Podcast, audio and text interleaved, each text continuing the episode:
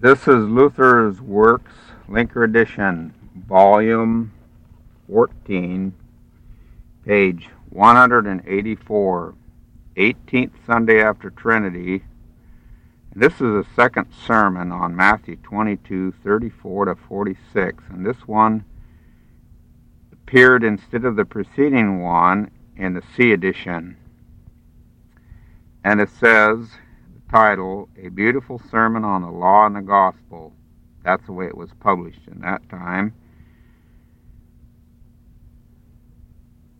Now we'll read the text. We read it on the last tape, but we'll read it on this one too. But when the Pharisees had heard that he had put the Sadducees to silence, they were gathered together, and then one of them, which was a lawyer, asked him a question, tempting him, and saying, Master, which is the great commandment in the law? Jesus said unto him, Thou shalt love the Lord thy God with all thy heart, with all thy soul, and with all thy mind. This is the first and great commandment. And the second is like unto it, Thou shalt love thy neighbor as thyself. On these two commandments hang all the law and the prophets. While the Pharisees were gathered together, Jesus asked them, saying, What think ye of Christ? Whose son is he? They say unto him, The son of David. He saith unto them, How then doth David in spirit call him Lord, saying, The Lord said unto my Lord, Sit thou on my right hand till I make thine enemies thy footstool. David then called him Lord. How is he his son? No man was able to answer him a word, neither durst any man from that day forth ask him any more questions. In this gospel, Christ answers the question the Pharisees put to him Which is the greatest commandment in the law? and in turn asks them the question, What think ye of Christ? Whose son is he? Thus, this gospel presents to us that which we continually hear and should hear, so that these two sermons must continue to be preached in Christendom, namely, the first, the teaching of the law, or of the Ten Commandments, and the second, the doctrine concerning the grace of Christ. For if either of these fall, it pulls the other with it, while, on the other hand, wherever the one remains steadfast and is faithfully put into practice, it brings the other with it. Let's repeat that. For if either of these fall, it pulls the other with it, while on the other hand, wherever the one remains steadfast and is faithfully put into practice, it brings the other with it. And God has ordained that these two things shall be preached forever in the Christian church. Yea, they've always, since the beginning of the world, accompanied one another. They were given to our father Adam while he was still in paradise, were later confirmed through Abraham, Moses, and the prophets, for they are required by the needs of humanity, fallen as it is under the power of Satan, so that we live and move in sin are worthy of eternal death. Adam felt and lamented sin and its injuries, but later the sense of sin soon weakened and was disregarded, so that the heathen did not consider it sin, although they indeed felt evil lust and desire in their bodies. But they imagined all that belonged to the character and nature of man. Yet they taught man should restrain such lust and desires and not allow them to go too far, but this nature in itself they did not condemn. Therefore, God gave this one simple teaching that reveals what man is, what he has been, what he should again become. This is the doctrine of the law which Christ here cites. Thou shalt love God with all thy heart, and so forth. As if to say, Thus thou hast been, and thus thou shalt still be and become. Paradise, you were in possession of the treasure and were thus created that you loved God with all your heart. This you've lost, but now you must again become as you were, or you will never enter into the kingdom of God. In like manner he speaks clearly and plainly in other places. Matthew 19:17 Thou wouldest enter into life, keep the commandments. Luke 10:28 This do and thou shalt live, and so forth. This must in short be kept, and that we wish to dispute so much about it amounts to nothing, as if one might be saved without it, namely, without that which is called loving God with the whole heart and our neighbor as ourselves. This divine law must be fulfilled by you as purely and completely as the angels in heaven fulfill it. Therefore, it's wrong and ought to be allowed, as some in ancient times said, and as some stupid spirits now say, although you do not keep the commandment, do not love God and your neighbor. Yea, although you are even an adulterer, that makes no difference. If you only believe, then you will be saved. No, dear mortal, that amounts to nothing. You will never thus gain heaven. It must come to the point that you keep the commandments and abide in love toward God and your neighbor. For there it stands, briefly determined. If thou wouldest enter into life, keep the commandments. Again to the Galatians in 5, 19, 20, and 21, quote, Now the works of the flesh are manifest, which are these adultery, fornication, uncleanness, lasciviousness, idolatry, witchcraft, hatred, variance, emulations, wrath, strife, seditions, heresies, envyings, murders, drunkenness, revelings, and such like, of the which I tell you before, as I have also told you in time past, that they which do such things shall not inherit the kingdom of God. Christ wishes this doctrine to be observed by the Christians so that they may know what they've been, what they are still lacking, and what they should again become, that they continue not in the misery and filth in which they find themselves now, for if they do, they must be lost. Christ speaks here right out plainly in Matthew 5, 17, and 18. Think not that I came to destroy the law or the prophets. I am not come to destroy, but to fulfill. For verily I say unto you, and this is Luther's version, the law must be so taught and observed that not the smallest letter or one tittle of it shall in any wise pass away till all things be accomplished. Now our version's a little different. Again, Christ says further in Matthew 12 36, But I say unto you that every idle word that men shall speak, they shall give account thereof in the day of judgment. And St. Paul in Romans 8 4, The righteousness of the law, that the light righteousness of the law Let's see if that's the right place for sure. Yeah, he has a little bit on the third verse. Says, let's see. I'll read some of the third verse too. For what the law could not do, and it was weak through the flesh, God sending his own Son in the likeness of sinful flesh, and for sin condemned sin in the flesh, that the righteousness of the law might be fulfilled in us who walk not after the flesh, but after the Spirit. Luther didn't have that much. He only had this portion here. God sent his Son in the flesh that the righteousness required by the law might be fulfilled in us. In Romans 3.31, Do we then make void the law through faith? God forbid. Yea, we establish the law.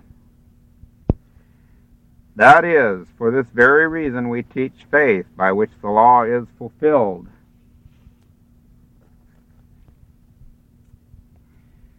For this is indeed a glorious doctrine. It teaches what we are to become, but that it may also be realized and not continue to be preached in vain, the other doctrine must be added, namely how and through what means we may again return to our former state.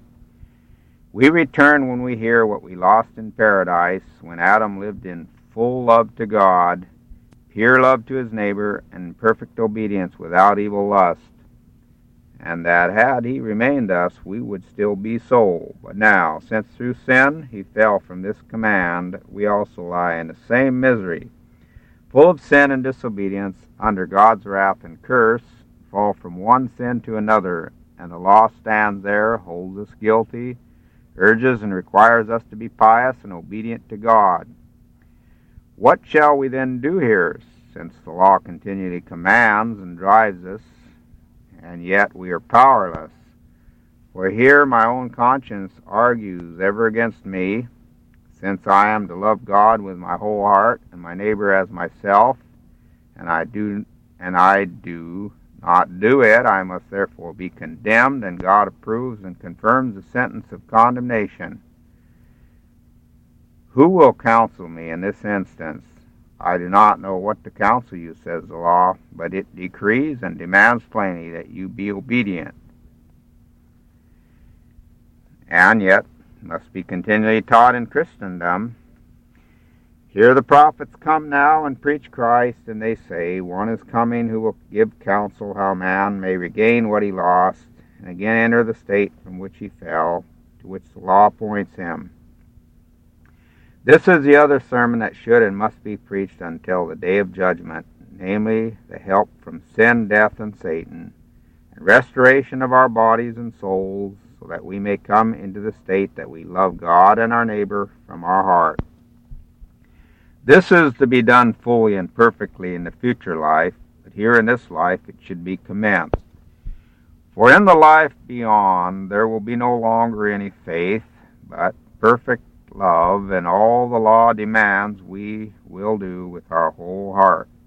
Therefore, we must now preach what we should become and should continue forever to be, namely, that we are to love God and our neighbor with our whole heart. This I will commence, says Christ, and complete, not alone as to my own person, but I will aid you to become a be- to make a beginning and to continue ever in it until you come where you will also fulfill it perfectly. Now, this will come to pass in this way. Since we are unable to keep the law, and it's impossible for the natural man to do so, Christ came and stepped between the Father and us and prays for us. Beloved Father, be gracious unto them and forgive them their sins. I will take upon me their transgressions and bear them. I love thee with my whole heart, and in addition the entire human race, and this I will prove by shedding my blood for mankind. Moreover, I have fulfilled the law, and did it for their welfare, in order that they may partake of my fulfilling the law, and thereby come to grace. Thus, there is first given us through Christ the sense that we do not fulfill the law, that sin there is first given us through Christ the sense that we do not fulfill the law. Why would he have to come if we did, right? And that sin is fully and completely forgiven. However, this is not bestowed in a way or to the end that we in the future need not keep the law, may forever continue to sin, or that we should teach.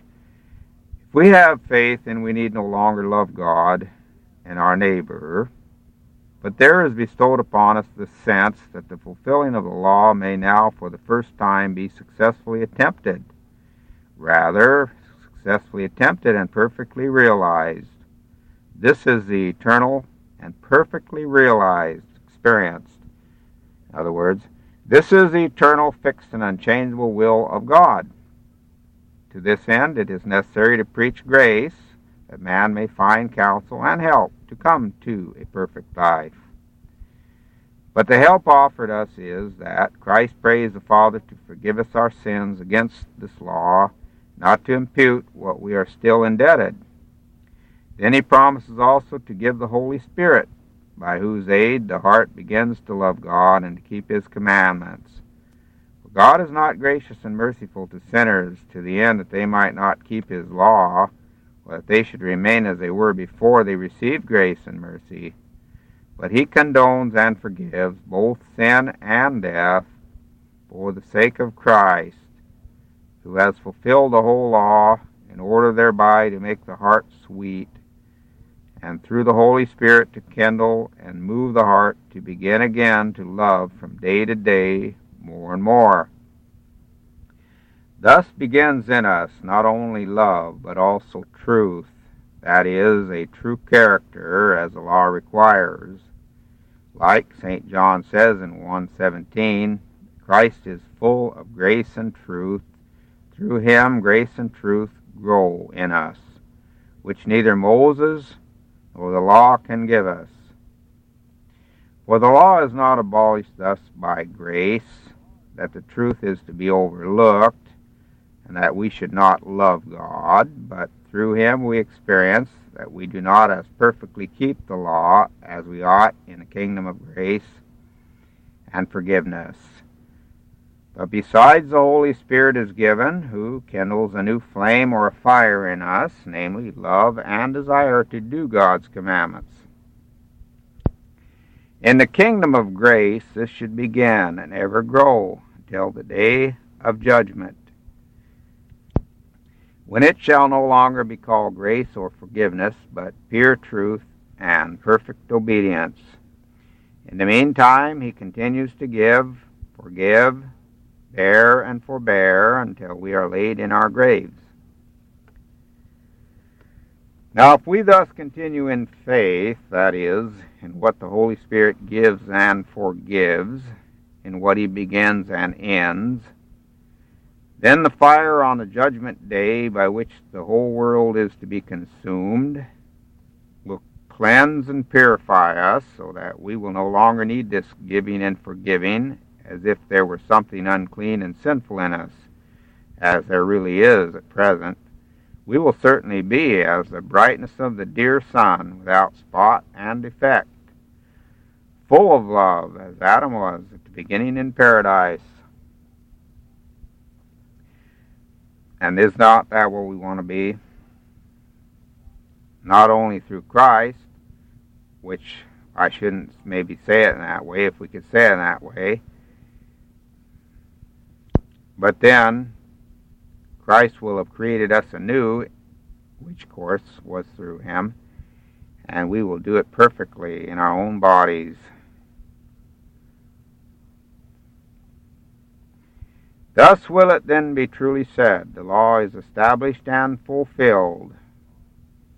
For it will then no longer blame and rebuke us, but the law shall be considered satisfied and the debt paid even by ourselves, since all is now fulfilled, not through us, and yet by it we are freed and saved, so that we creep under Christ's mantle and wings, that he make satisfaction for us until we lie under the earth and then come out again, out of the grave with a beautiful glorified body that will be nothing but holiness and purity, with a cleansed soul, full of the love of God then we will no longer be in need of his mantle and of his prayers, but we will all be there perfect and complete, as we should be.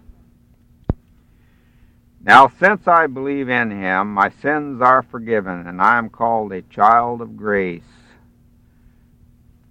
Moreover, the truth also should arise in me, that is, a new righteous character that shall continue until it perfects me since Christ, the truth, has come, not to destroy the law, but to establish it, not only in himself, which was done long ago, but in me and in all Christians.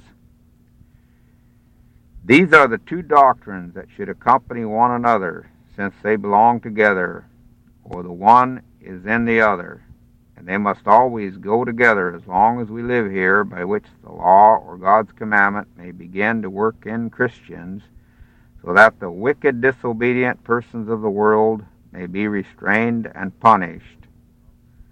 Since they will not fear and love God, like Christians and believers, they are obliged to fear eternal fire, perdition, and other punishments.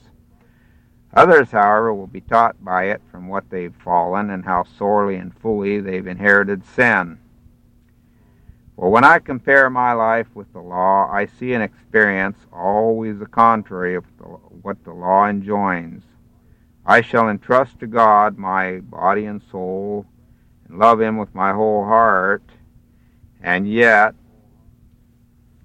and yet, where are we here? I would rather have a dollar in my chest than ten gods in my heart. Isn't that so? I am happier when I know how to make ten dollars than when I hear the whole gospel. Isn't that our lamentable state? Let a prince give a person a castle or several thousand dollars. What a jumping and rejoicing it creates. On the other hand, let a person be baptized or receive the communion, which is a heavenly, eternal treasure. There is not one tenth as much rejoicing. Thus we are by nature. There is none who so heartily rejoices over God's gifts and grace as over money and earthly possessions. What does that mean but that we do not love God as we ought? For if we truly trusted and loved God, we would rejoice more that He gave us a sense of sight than if we had possessed the whole world. And the word of consolation He speaks to me through the gospel ought to give me higher joy than the favor, money, wealth, and honor of the whole world. That's not so, and ten dollars can make people happier than all the grace and possessions of God. Proves what kind of fruit we are, and what a distressing and horrible fall it is in which we lie. And yet we would not see nor realize it if it were not revealed to us through the law, and we would have to remain forever in it and be lost. We were not again helped out of it through Christ. Therefore, the law and the gospel are given to the end that we may learn to know both how, not only know in, in our heart, in our head, but to experience them, how guilty we are, and to what we should again return. This now is the Christian teaching and preaching, which God be praised, we know and possess. It's not necessary at present to develop it further, but only to offer the admonition that it be maintained in Christendom with all diligence. All diligence. For Satan has continually attacked it hard and strong from the beginning until the present, and gladly would he completely extinguish it and tread it under foot for he cannot endure that the people continue in it and conduct themselves uprightly, and he seeks a hundred thousand arts and wiles only to crush it. Therefore, I so gladly preach it, as it is greatly needed. For until the present it has never been heard nor known in the papacy. For I myself was a learned doctor of theology, and yet I never understood the Ten Commandments rightly, Yea, there were many highly celebrated doctors who did not know whether there were nine, ten, or eleven commandments, and much less did we know the gospel of Christ. But the only thing that was taught and advocated was invoke the Virgin Mary and other saints as your mediators and intercessors, fast often and pray much, make pilgrimages, enter cloisters, and become monks or pay for the saying of many masses and like works. Thus we imagine when we did these things we had merited heaven. That was a time of blindness when we knew nothing of God's word, but led ourselves and others into misery by our own idle talk and dreams. And I was one of those who indeed bathed in this sweat or in this bath of anxiety, Therefore, let us give heed that we may thoroughly grasp and retain this doctrine. If other fanatics and false spirits wish to attack it, so that we may be forearmed and learn while we have the time, and the beloved Son again enlightens us, and buy while the market is at our door. For it will come to this, when once these lights which God now gives have departed, Satan will not take a furlough until he raises up other fanatical spirits to do harm. as he's already commenced to do in many places during our generation. What will take place after we're gone? Therefore, learn who can learn, and learn well, so that we may know first the Ten Commandments, what we owe to God. If we do not know this, then we know nothing, and we will not inquire about Christ in the least. Though we can talk much of him, just like we monks did, who either held Christ to be an angry judge or despised him entirely in the face of our imaginary holiness. We fancied we were not in sin, which the Ten Commandments show and punish, but we had the natural light of reason and free will. And if we lived according to that, as much as we were able, then God would have to be bestow upon us His grace and so forth. But now, if we are to know Christ as our helper and Savior, then we must first know out of what He can help us, not out of fire or water or other bodily need and danger, but out of sin and the hatred of God. But whence do I know that I lie drowned in misery? From what, or from no other source than from the law? That must show me what my loss and disease are, or I will never inquire for the physician and his help. Thus we have both parts of the help of Christ, the one that he must represent us over against God and be a cloak to cover our shame, as the one that takes upon himself our sins and disgrace. Cloak, I say, for us, as the one who takes our sins and shame upon himself. But before God a throne of grace in whom there is no sin or shame, but only virtue and honor. And like a hen he spreads out his wings against the buzzard, the devil with his sin and death, so that God for his sake forgives all. To us he can do no harm, but on the condition that you only remain under these wings For while you are under his mantle and protection and do not come out from under it, sin that is still in you must not be sin for the sake of him who covers you with his righteousness. Then, in the second place, Christ does not only thus cover and protect us, but he will also nourish and feed us as a hen does her little chickens. That is, he gives us the Holy Spirit and strength to begin to love God and to keep his commandments. And this shall continue to the last day, when faith and this cloak of shame will cease, so that we will behold the Father without any medium or covering. We ourselves stand before him. There will be no longer any sin in us to be forgiven, but all will be again restored and brought back or perfected, as St. Paul says in Acts 13:21, purified and perfect what Satan from the beginning disturbed and ruined. Now, Christ wishes to teach this by his answer and the question which he in reply upbraided the Pharisees, as if he should say, You know nothing more than to speak of the law, which teaches you that you should love God and your neighbor, and yet you do not understand it, for you imagine you fulfilled it, though you are still far from doing so just like the one in Matthew 19, 20 and 21, who boasted he had kept all commandments from his youth.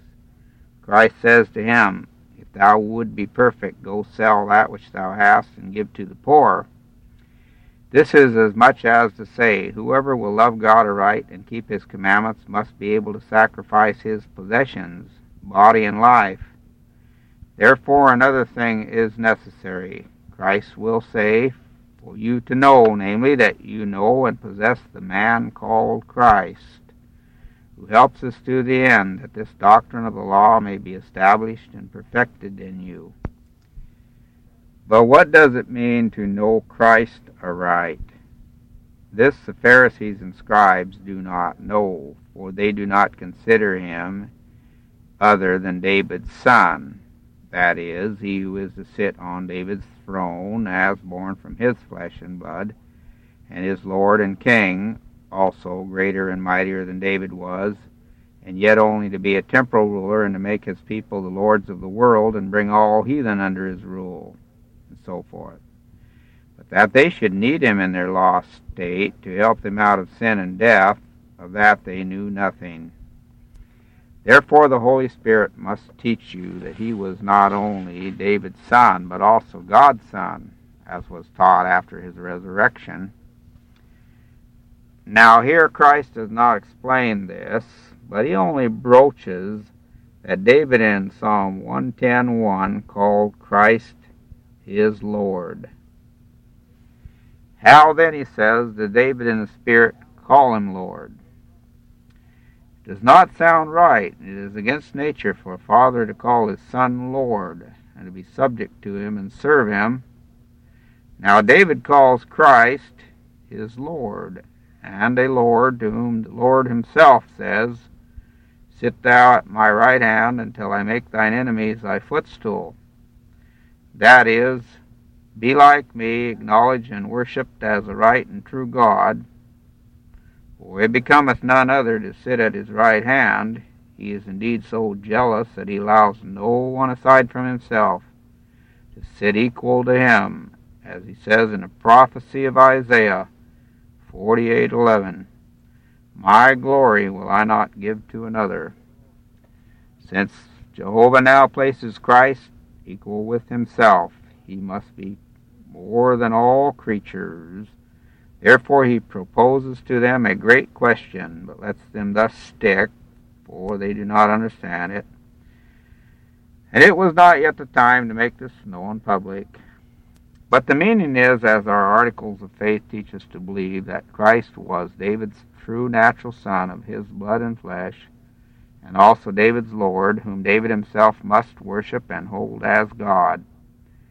However, it was impossible to make these statements harmonize, as it is still impossible for human reason, where the Holy Spirit does not reveal it, how the two should be at the same time in the one Christ, both that he was truly David's seed and God's son by nature.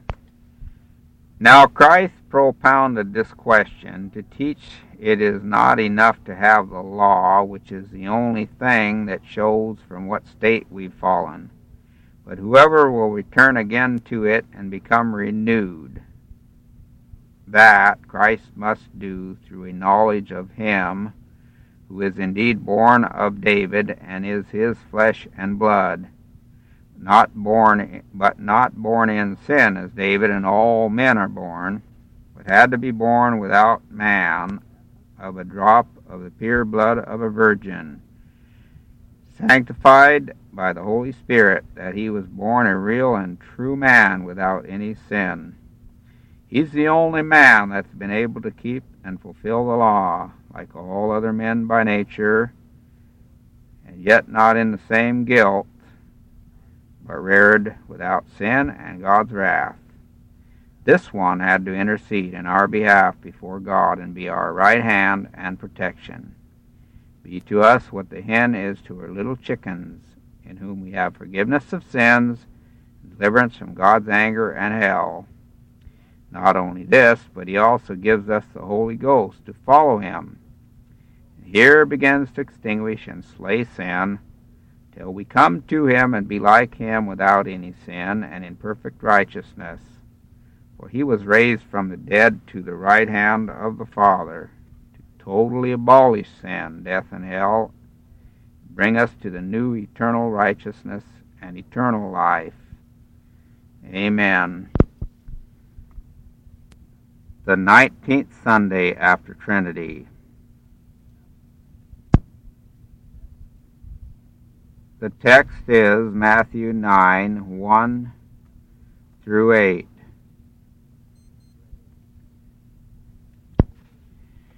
And he entered into a ship and passed over and came into his own city.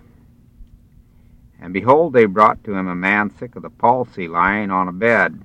And Jesus, seeing their faith, said unto the sick of the palsy, Son, be of good cheer, thy sins be forgiven thee.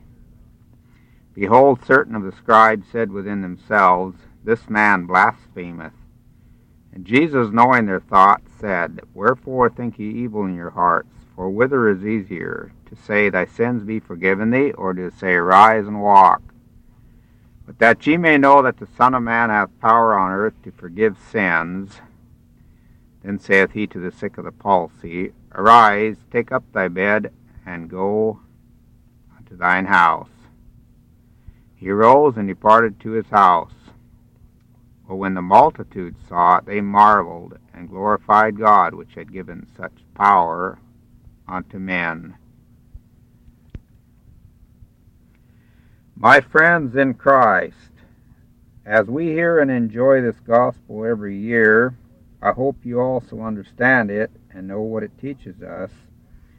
May God grant that the right life may also follow this knowledge. For the greater part of the gospel we hear only with the ear, and we know it, but do not live according to it. Whereas it should be so taught that few words and nothing but life would be the result. But what shall we do for it? We can do no more than preach it, and no further raise it and carry it. We must preach it and urge it until God comes and gives us His grace to the end that our words be few and that life may spring forth and grow. The first theme here offered us is the gospel when Christ says, Son, be of good cheer, thy sins are forgiven. These words show and contain in brief what the kingdom of Christ is, namely, this sweet voice, these motherly and fatherly words penetrating our inmost soul, Thy sins are forgiven. In no other sense are we to view the kingdom of Christ, so far as it is understood, than how we are to live before God. As you, beloved, well know that our highest duty is rightly to establish the conscience that we may know how we stand before God and our neighbor. Therefore, we must also hold fast to these words and become accustomed to the expression Son, be of good cheer, thy sins are forgiven, and like sayings of which the gospel is full. From this it follows that the kingdom of Christ is realized where nothing but comfort and the forgiveness of sins reign, not only in words to proclaim it, which is also necessary, but also in deed, as we shall see in this example. For he did not only speak these words into the ear of this sick man, but he also forgave his sins and comforted him. This knowledge is proper for us Christians to know. It is indeed easily and quickly said and heard. But when it comes to the test, the light is early extinguished, and Satan soon leads us astray. As you here observe that the scribes undertake to destroy this knowledge. I have before often said, and will always say, that we should beware and properly learn the character and nature of the kingdom of Christ. For you know how reason is inclined in its every movement to fall from faith and from this knowledge to works. But here you see no works at all, no merit. There is neither command nor law. There is nothing more than the offering of Christ's assistance, His comfort, and His grace only kindness meets the man sick of the palsy. Therefore, if the kingdom of Christ is to grow, we must keep out of it with the law and not be busy with works, for it's not in harmony with it to say, Go out, run hither and thither, and atone for your sins. You must observe and do this and that if you will be free from sin. But directly without any work and law, out of pure grace, your sins are forgiven. Therefore, it's beyond the sphere of the kingdom of Christ to urge the people with the law. But we receive such things only with the ear and on the tongue, and it enters not into the depth of the heart. For sin at all times still hangs about our necks. It clings firmly to us, as St. Paul speaks of this in Romans 7 18 and 19 and Hebrews 12:1. But in death we will experience it. Of this class are at present our fanatics who boast of the Holy Spirit, pretend they would do better. Some of them are also in our midst.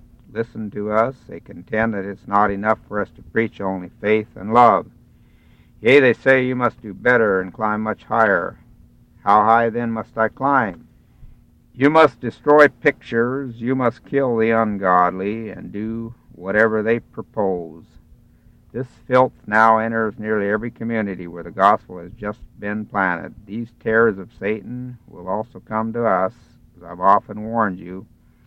Take heed that you remain sound in your knowledge and in a true doctrine of Christ, for this knowledge and this light is soon lost. Thus I say, my friends, and would beseech you not to esteem that spirit great who proposes to you any kind of work, call it what you may, even if it would raise the dead, which they've not yet been able to do. And how is it that they say we must kill the godless? Even if Moses commanded it, that you must really do it. What sort of Christians are you then? But by this you shall truly experience which spirits are of God and which are not. For if you give me a work to do, it's not the Holy Spirit who does it, but he goes and first brings me to the grace of Christ. Then he leads me to the works. For thus he speaks, Thy sins are forgiven, be of good cheer, and the like. He does not first insist on the works, but first leads up to God through his sweet word and grace and does not immediately refer you to do some work. But later you will find works enough to do unto your neighbor. And your neighbor includes your family, wife, and children. But the fanatics soon torment us with works and profess to have a nobler spirit. They urge and insist upon our doing something first of all permit faith and love to be overlooked. This, of course, is not of the Holy Spirit. Christ first takes possession of the conscience, when it is right in faith toward God, then he also directs us to do works toward our neighbor. But he first highly extols faith and keeps works in the background. This they cannot understand. I would forgive them everything if they would only not patch and mend their good works, to which they trust their existence, honor, and fame. I would not care about their destroying all pictures, melting cups and bells into one mass, but that they should make a matter of conscience out of it for those who do not destroy pictures, just as though the Holy Spirit or faith were not present unless this work be performed. I say this even if it were a work which God at this present hour commanded, I would not so insist upon it and condemn those who do not immediately obey it, and would find him some kind of protection, as that he is yet perhaps weak, and thus spread over him the kingdom of grace. Let us be aware of the fact that the work among them is directed to God and not toward our neighbor. They make their works a necessity and say, if you do this, then you're a Christian. If you will not do it, you're no Christian. Where this or that is done, there are Christians. And the fame follows their work, that they want to be esteemed better than others. Now you have the true light, therefore be warned, prove the spirits. We do not wish to prefer ourselves as these persons do, but we boast in this, that we hear the word. Son, be of good cheer thy sins be forgiven thee. I know that I have a gracious God, but these spirits cannot do this. Therefore, it is a mere devilish apparition that they carry home from home to home. In this they lie against the Holy Spirit and blame the Holy Ghost that he is the father of their cause. And even if the works were good, the forcing and compelling must remain in the background. Let them then keep quiet about setting us an example by their crazy works. The kingdom of Christ consists in finding all our praise and boast in grace. Other works should be free, not to be urged. Neither should we wish by them to become Christians, but condescend with them to our neighbor.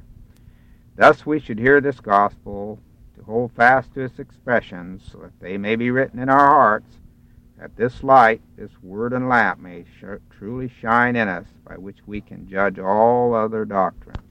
Now let's not take these words so lightly, for this is a hard matter to learn, easy to go astray in this point.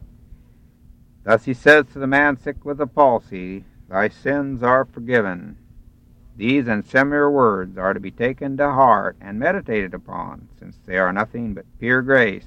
Thy sins are forgiven.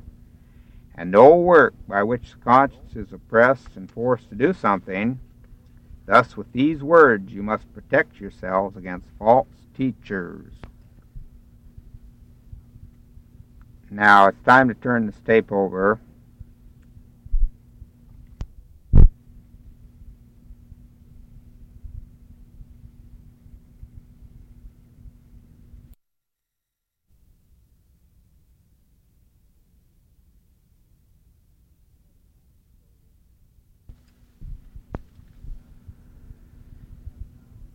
We have now sowed a little of the word, and this the devil cannot stand, for he never sleeps.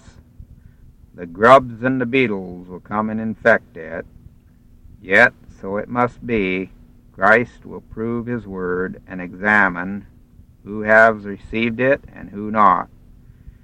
Therefore, let us remain on the right road to the kingdom of Christ, and not go about with works and urge and force the works of the law but only with the words of the gospel which comfort the conscience. Be happy, be of good cheer, thy sins are forgiven. By this observe how narrow and how wide the kingdom of Christ is. Few there be who so receive the word that it tastes good to them, judge themselves by it, and who understand what is said by, Thy sins are forgiven. We are now in the kingdom of Christ. Why then does he mention sin? Are sins always there? No one belongs to this kingdom unless his sins are revealed to him by the gospel. Otherwise, these words apply to no one. Thy sins are forgiven. Indeed, all hear the gospel, but it does not enter the hearts of all, for they do not all feel their sins. But the gospel preaches that everything we have in us is sin. Therefore, it also offers comfort. Forgiveness of sins is here. If I am to receive forgiveness of sins, I must have knowledge of sin. Forgiveness of sins is nothing more than two words, in which the whole kingdom of Christ consists. There must be sins. If we are conscious of them, we must confess them. When I have confessed them, forgiveness and grace are immediately present. In these two words, the whole kingdom of Christ consists. Forgiveness of sin. Before forgiveness is present, there is nothing but sin. This sin must be confessed that I may feel and know all that is in me is blindness. Otherwise, forgiveness of sins could not exist where there is no sin. However, there is no lack of sins to confess, but the lack is in not feeling and knowing our sins to confess them. Then only forgiveness of them follows. But it is quite a different thing when God forgives sins than when one man forgives another. A man forgives another his sins in a way that he thinks of the, them again tomorrow, or casts them at him again tomorrow. But when God forgives sins, it's quite a different thing than when man forgives. For God condemns no more, he banishes all wrath from him. Yea, he no more thinks of the sin, as he himself says in the prophet Isaiah 43:25. Now, if this wrath is gone, then hell, the devil, death, and all misfortune that the devil may bring with him must also disappear. Instead of wrath, God gives grace, comfort, salvation, and everything good that He Himself is. Sin is pure unhappiness, forgiveness, pure happiness. The divine majesty is great. Great is also that which it forgives. As a man is, so is also his forgiveness. But you must know in your heart how great these words are, in which you know how to trust, yea, for which you can cheerfully die. But only few rightly receive these words, therefore there are but few true Christians. This then is the kingdom of Christ, and he who possesses it thus possesses it in the right way. Here there is no work, but only the acknowledgement of all our misfortune and the reception of all the gifts of God in Christ Jesus. We have to say, it includes, of course, here there is nothing but simple comfort. Here the words are continually heard, be joyful. Let not your conscience be troubled because of sin, because you have not done a great amount of good. I will forgive you all. Therefore, it is not by merit, but it is a simple gift. This is the gospel upon which faith depends, to which you can grasp and keep these words, that they may not have been spoken in vain. For we have no other comfort of which God tells us to boast than that God says, be of good cheer, be comforted, for I forgive thy sins. And in my forgiveness you can glory and rejoice. Here then you have reason to boast and rejoice, but not in your own works. This a work righteous person cannot do, for honor always follows, as they've said. Honor follows virtue as a shadow follows the man.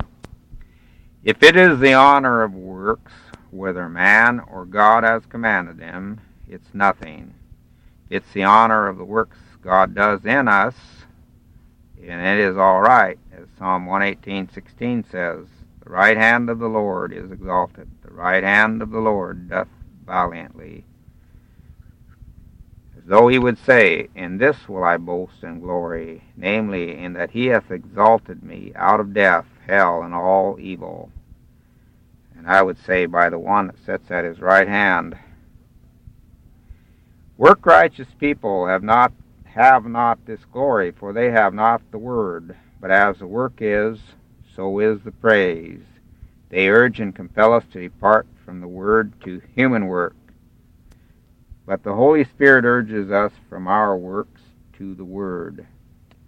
The former boast of their works, the latter where the Holy Spirit is, rejoice internally in the heart with God that He has done this work, and they remain clinging to grace and attribute nothing at all to their own works. Thus the scribes do here. When they hear these words, they say among themselves, This man blasphemeth. For this is the nature of the holy gospel and a true word of God, where it is truly believed that it is blasphemed on both sides, and the whole world would destroy it, as was the case in the time of the apostles, and as our raging princes now do, who simply wish it were dead, entirely crushed and destroyed with all those who preach and confess it. This, however, is the least persecution. The other persecution is much worse, which takes place among us as it also did in apostolic times among the apostles.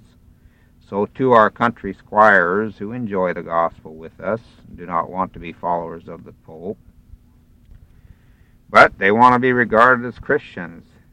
These ones plunge into it so furiously they are that they boast of the gospel and yet they trust in their work.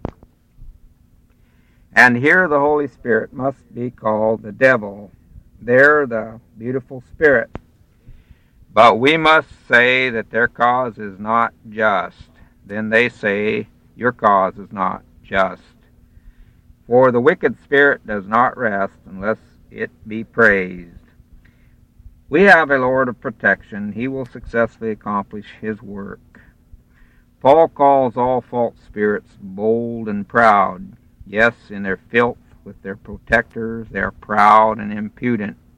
Otherwise, they are the most cowardly villains that can be found.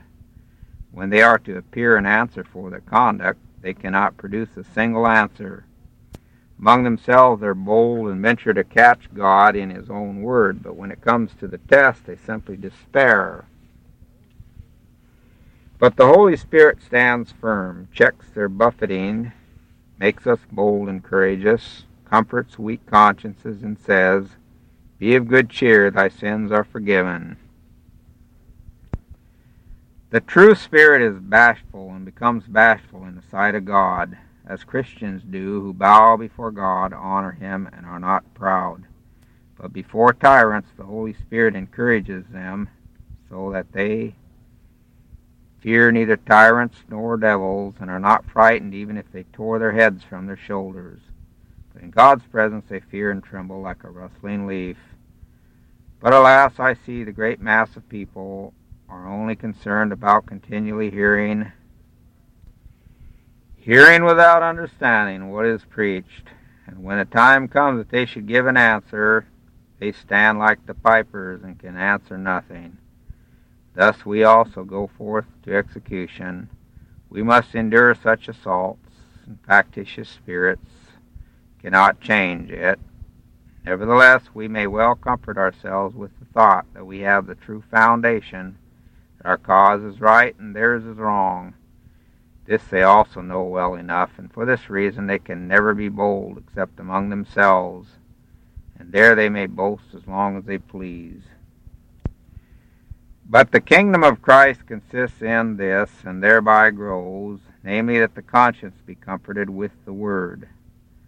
What else takes place through works and laws all pertains to our neighbor. For I need no works when it comes to God or before Him.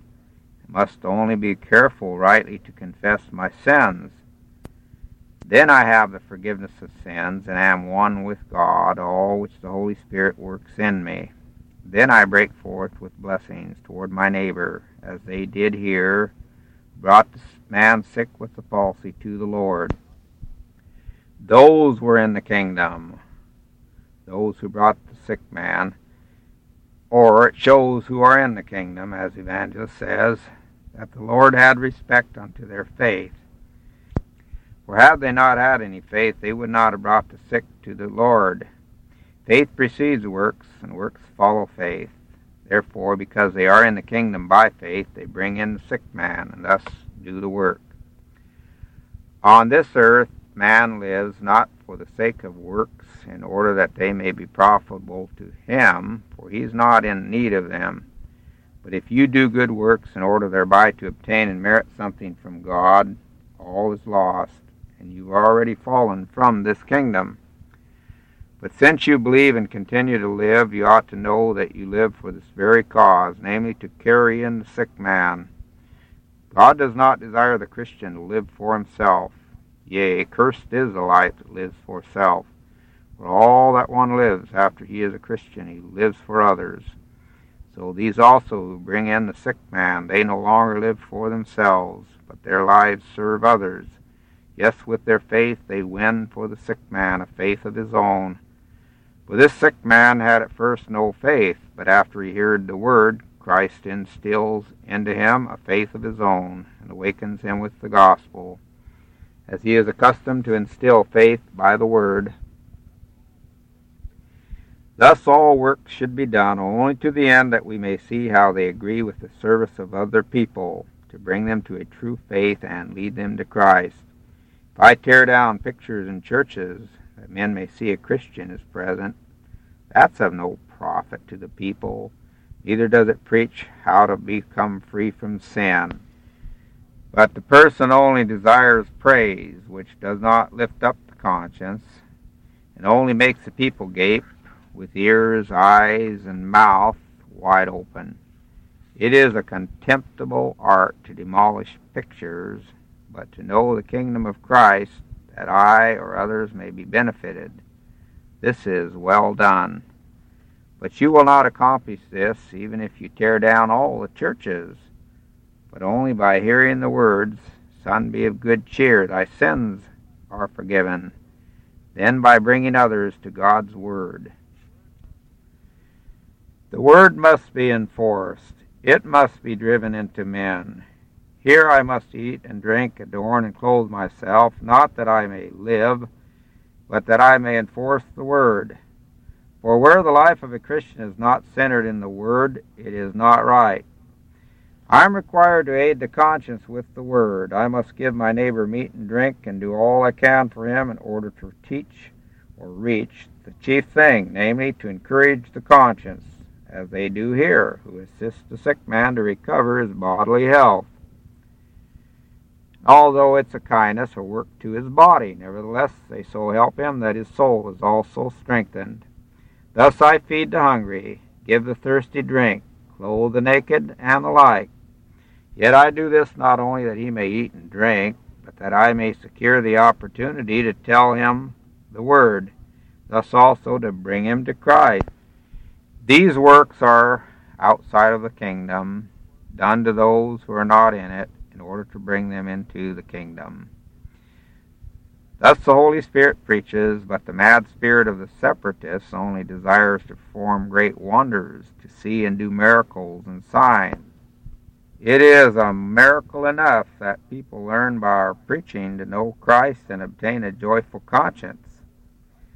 Likewise, that I learned monachism, priestcraft, everything belonging to popery is nothing to be nothing is for me a great miracle. There's nothing in it when they make the charge that we perform no miracles. Although they do not shine so brightly, and our ministers perform no miracles, as the papists imagine they do, nevertheless our light is pure and our knowledge correct.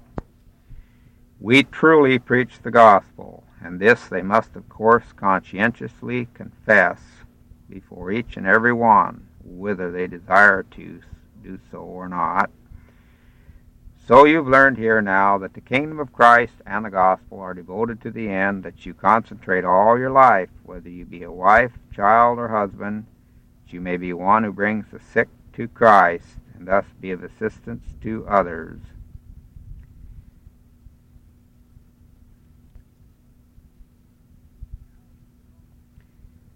Now we should also consider a little the faith of others and the power to forgive sins, had we the time.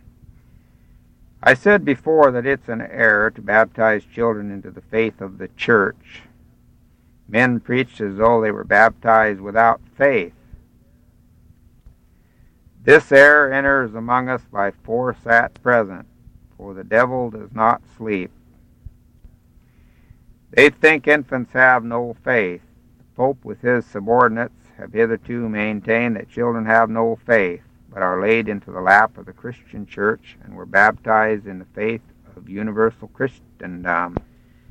These new fanatics, like the Pope, also say that children have no faith, but that we should wait until they grow up.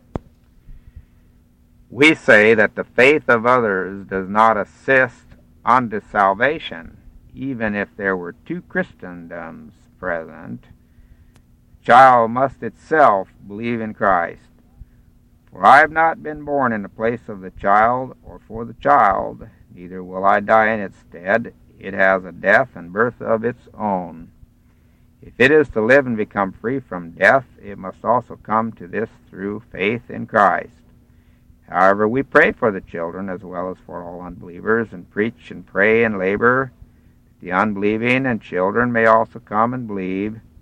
For this we also live. So these people here had also faith, but not the man of the palsy, yet he must receive it if he is to get well. Otherwise, their faith would not have helped him.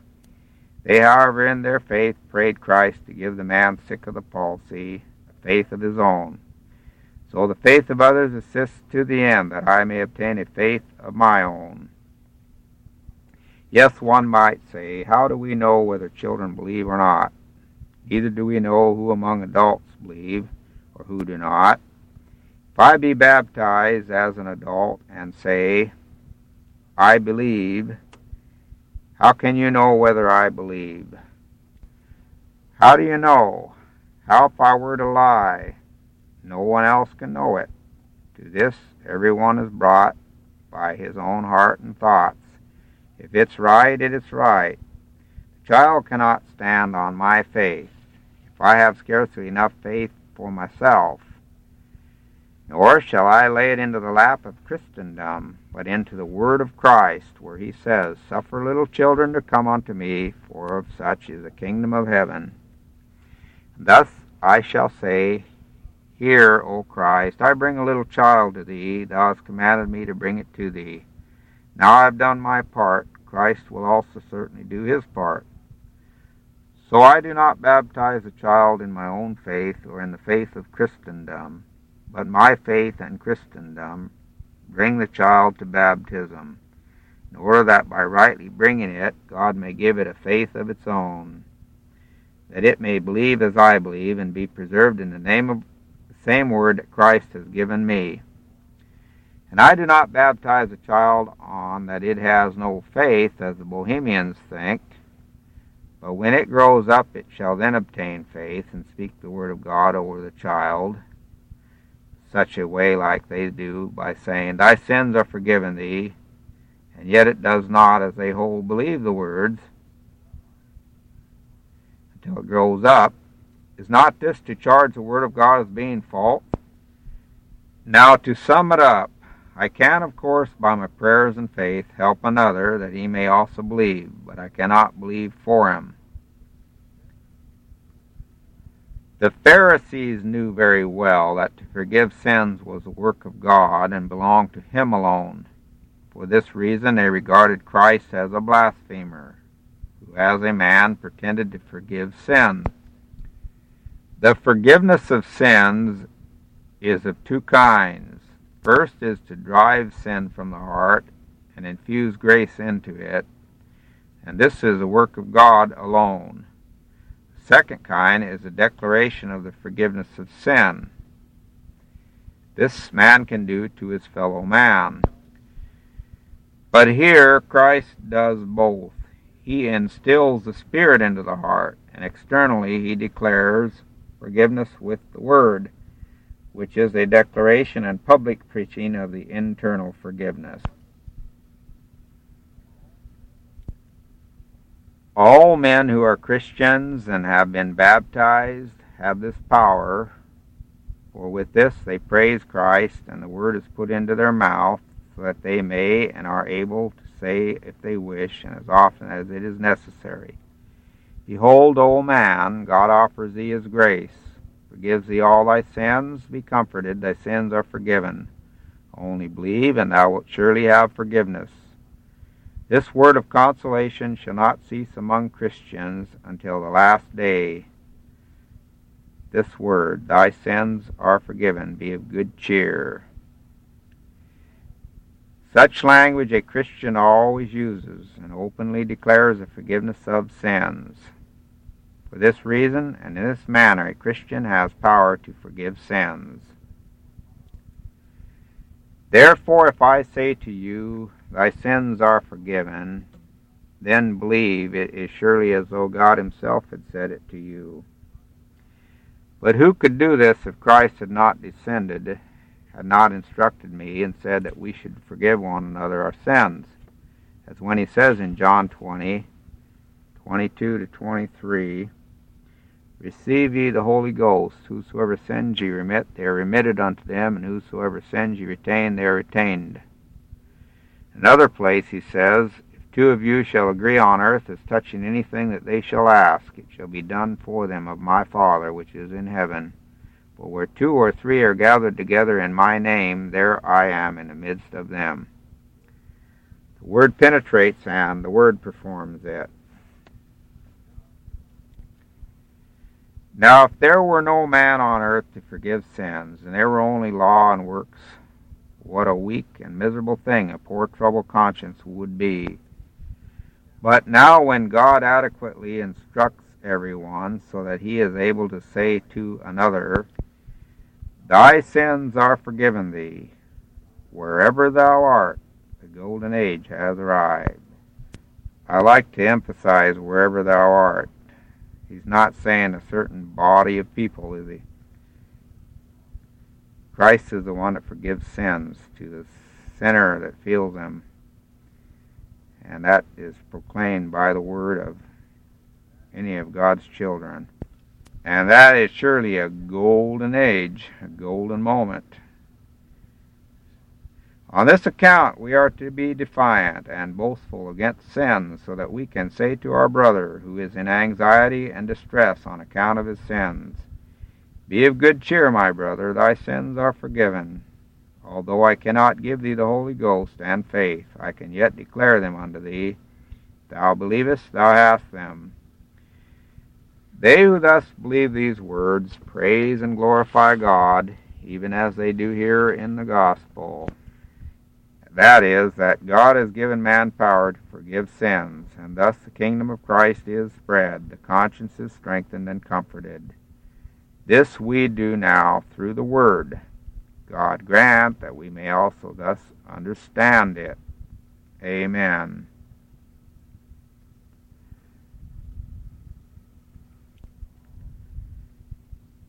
Now, we have the second sermon for the 19th Sunday after Trinity. It says that this sermon appeared instead of the preceding one in the C edition. This was delivered in October of 1529. The other sermon, I believe, was about the year of 1523, 4, 5, somewhere in there. The theme of this gospel is a great and important article called, or the article of faith called, the forgiveness of sins, which, when rightly understood, makes an honest Christian and gives eternal life. Therefore, it is necessary in the Christian church to teach this article diligently and unceasingly, so we may learn to understand it clearly and distinctly, for this is a great, one great and difficult art of a Christian, where he will have enough to learn as long as he lives, so that he need not look for anything new, higher, or better. But that we may rightly understand this, we must thoroughly know how to distinguish two powers or kinds of piety, one here upon earth, which God has also ordained, as included under the second table of the Ten Commandments. This is called the righteousness of the world or of man. Serves to the end that we may live together on earth and enjoy the gifts of God that He has given us. For it is His wish that this present life be kept under proper restraint and passed in peace, quietude, and harmony, each one attending to his own affairs and not interfering with the business, property, or person of another. For this cause God has also added a special blessing. It's in Leviticus 18:5 Ye shall therefore keep my statutes and my judgments, which if a man do, he shall live in them. I am the Lord. That is, whosoever on earth is honest in the sight of all men shall enjoy life. It shall be well with him, and he shall live long. But if, on the other hand, man is unwilling to do this, he has ordained that the sword, the gallows, the rack, fire, water, and the like be used, with which to restrain and check those who will not be pious.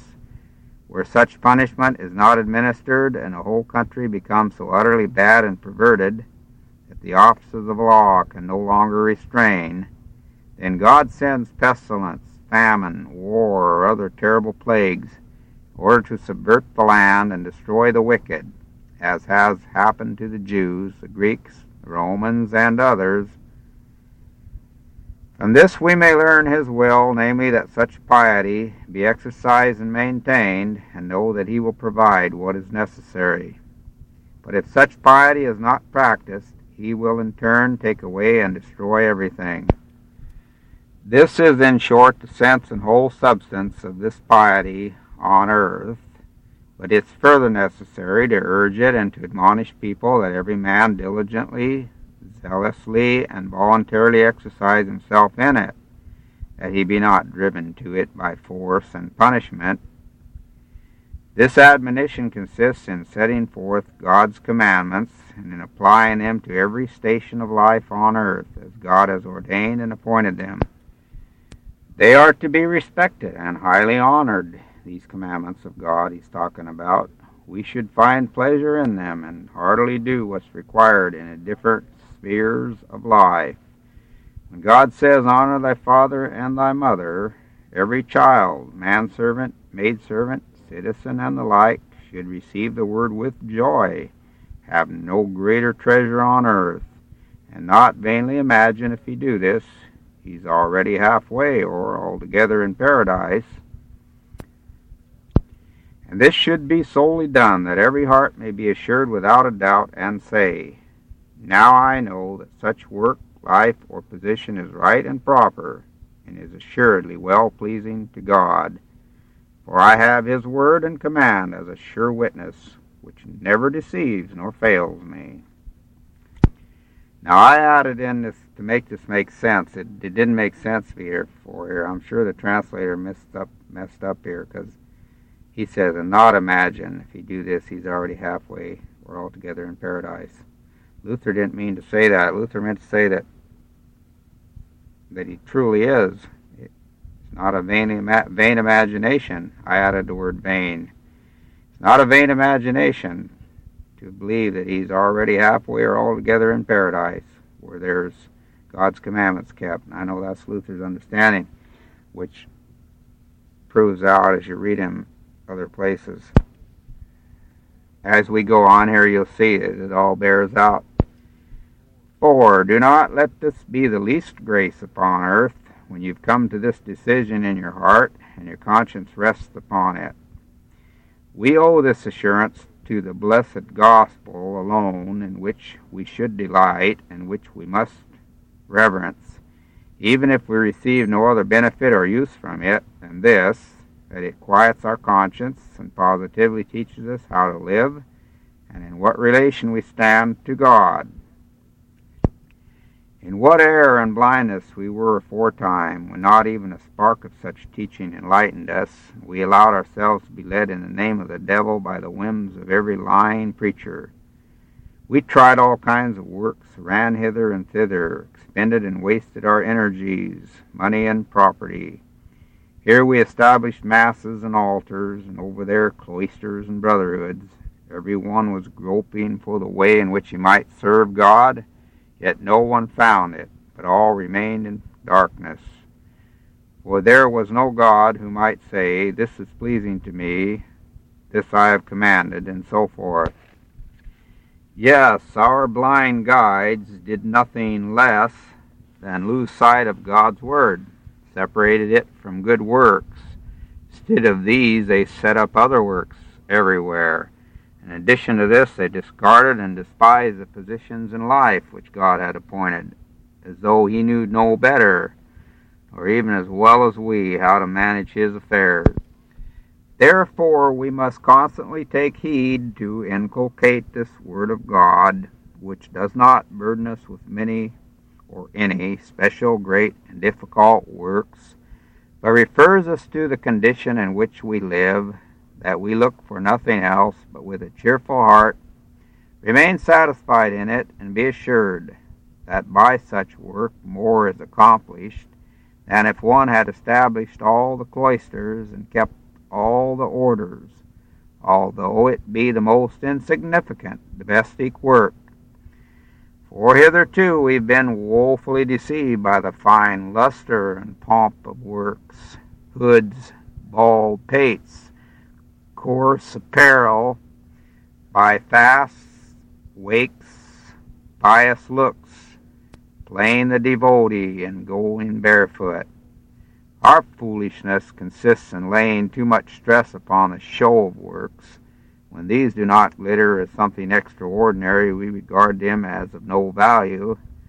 Poor fools that we are, we do not see that God has attached and bound this precious treasure namely his word to such common works as filial obedience, external, domestic, or civil affairs, so as to include them in his order and command which he wishes us to accept, same as though he himself had appeared from heaven what would you do if Christ Himself, with all the angels, were visibly to descend and command you in your home to sweep your house and wash the pans and kettles?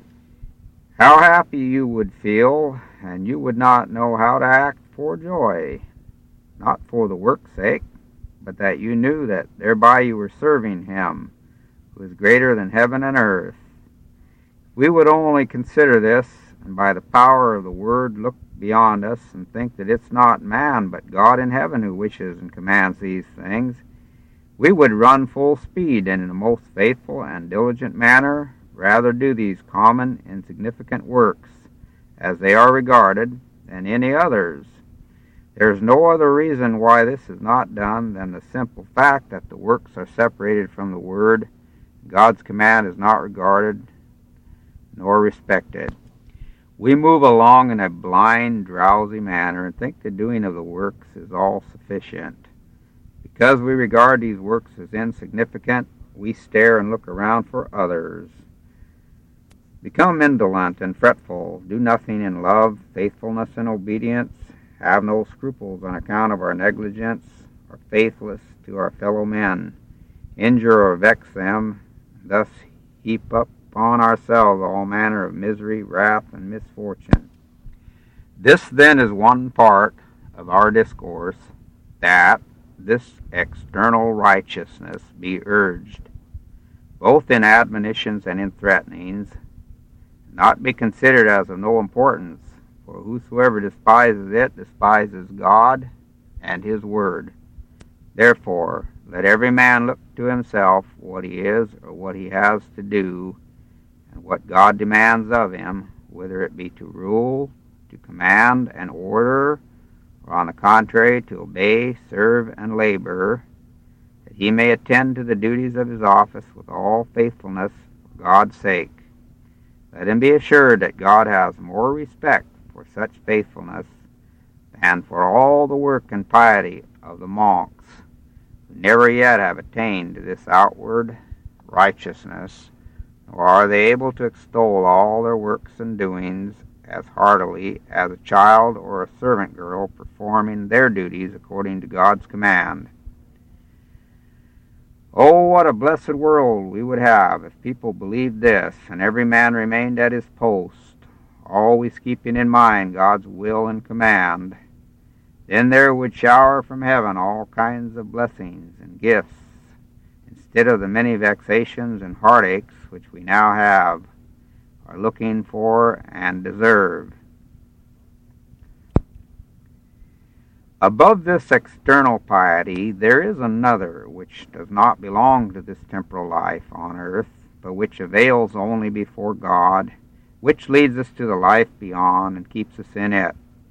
The former piety consists in works which this present life requires to be done among men whether they be our superiors or inferiors, our neighbors or our kindred. It has its reward here upon earth. Also, it ends with this life. And they who do not practice it shorten their days. But this latter piety moves and soars far above everything that's upon earth and has nothing to do with works. For how can it have works since all that this body can perform, that which is called works, is already included in the former piety. This piety is now called the grace of God, or the forgiveness of sins, of which Christ speaks in this and other Gospels, which is not an earthly but a heavenly righteousness.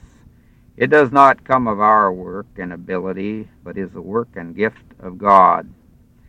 For that human piety may well shield us against punishment and the hangman and permit us to enjoy temporal gifts, the human one, but it cannot attain for us God's grace and the forgiveness of sin. Therefore, even though we may have this external piety, we must nevertheless have a much higher one, which alone avails before God, frees us from sin and an evil conscience, and leads us out of death into eternal life.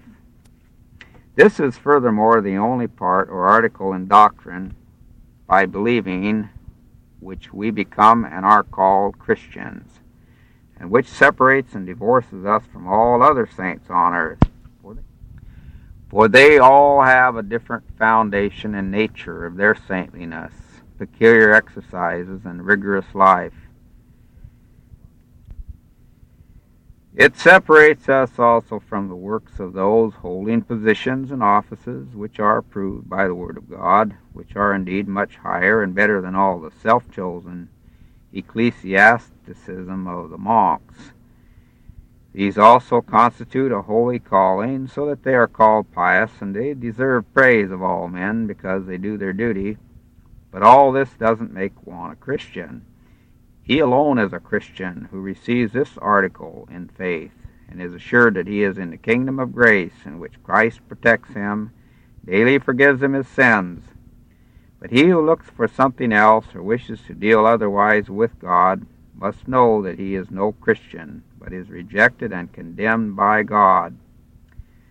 For this reason, the greatest skill and intelligence is needed to grasp and understand this righteousness, and in our hearts and before God, rightly to distinguish it from the above mentioned outward righteousness. For this is, as has been said, the skill and wisdom of the Christian, but it is so high and great that even all the beloved apostles could not speak enough of it and yet it meets the painful misfortune that no art is mastered as soon as this, as they do nowadays. You read this paragraph, confess in your heart Jesus is Lord, and sign your name here, and then go on. Luther says there is no greater theme for a preacher than the grace of God and the forgiveness of sin. Yet we are such wicked people that when we have once heard or read it, we think we know it. We are immediately masters and doctors. Keep looking for something greater as though we had done everything. Thus we made new factions and divisions.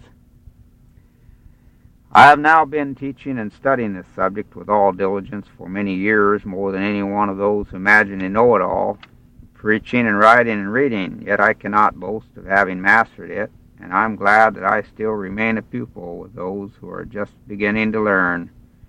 For this reason I must admonish and warn all such as want to be Christians, both teachers and pupils, they guard themselves against such shameful delusion and surfeit, and understand that this subject is not difficult. Did I read that right? No, and understand that this subject is most difficult and the greatest art that can be found upon earth, so that even Paul had to confess and say, 2 Corinthians 9:15, that it is an unspeakable gift, that is, one which cannot be described among men with words, so that they may regard it as highly and dearly as it really is in itself. The reason for this is that man's understanding cannot get beyond this external piety of works and cannot comprehend the righteousness of faith. But the greater and more skilful this understanding is, the more it confines itself to works and rests upon them. The understanding of the external piety.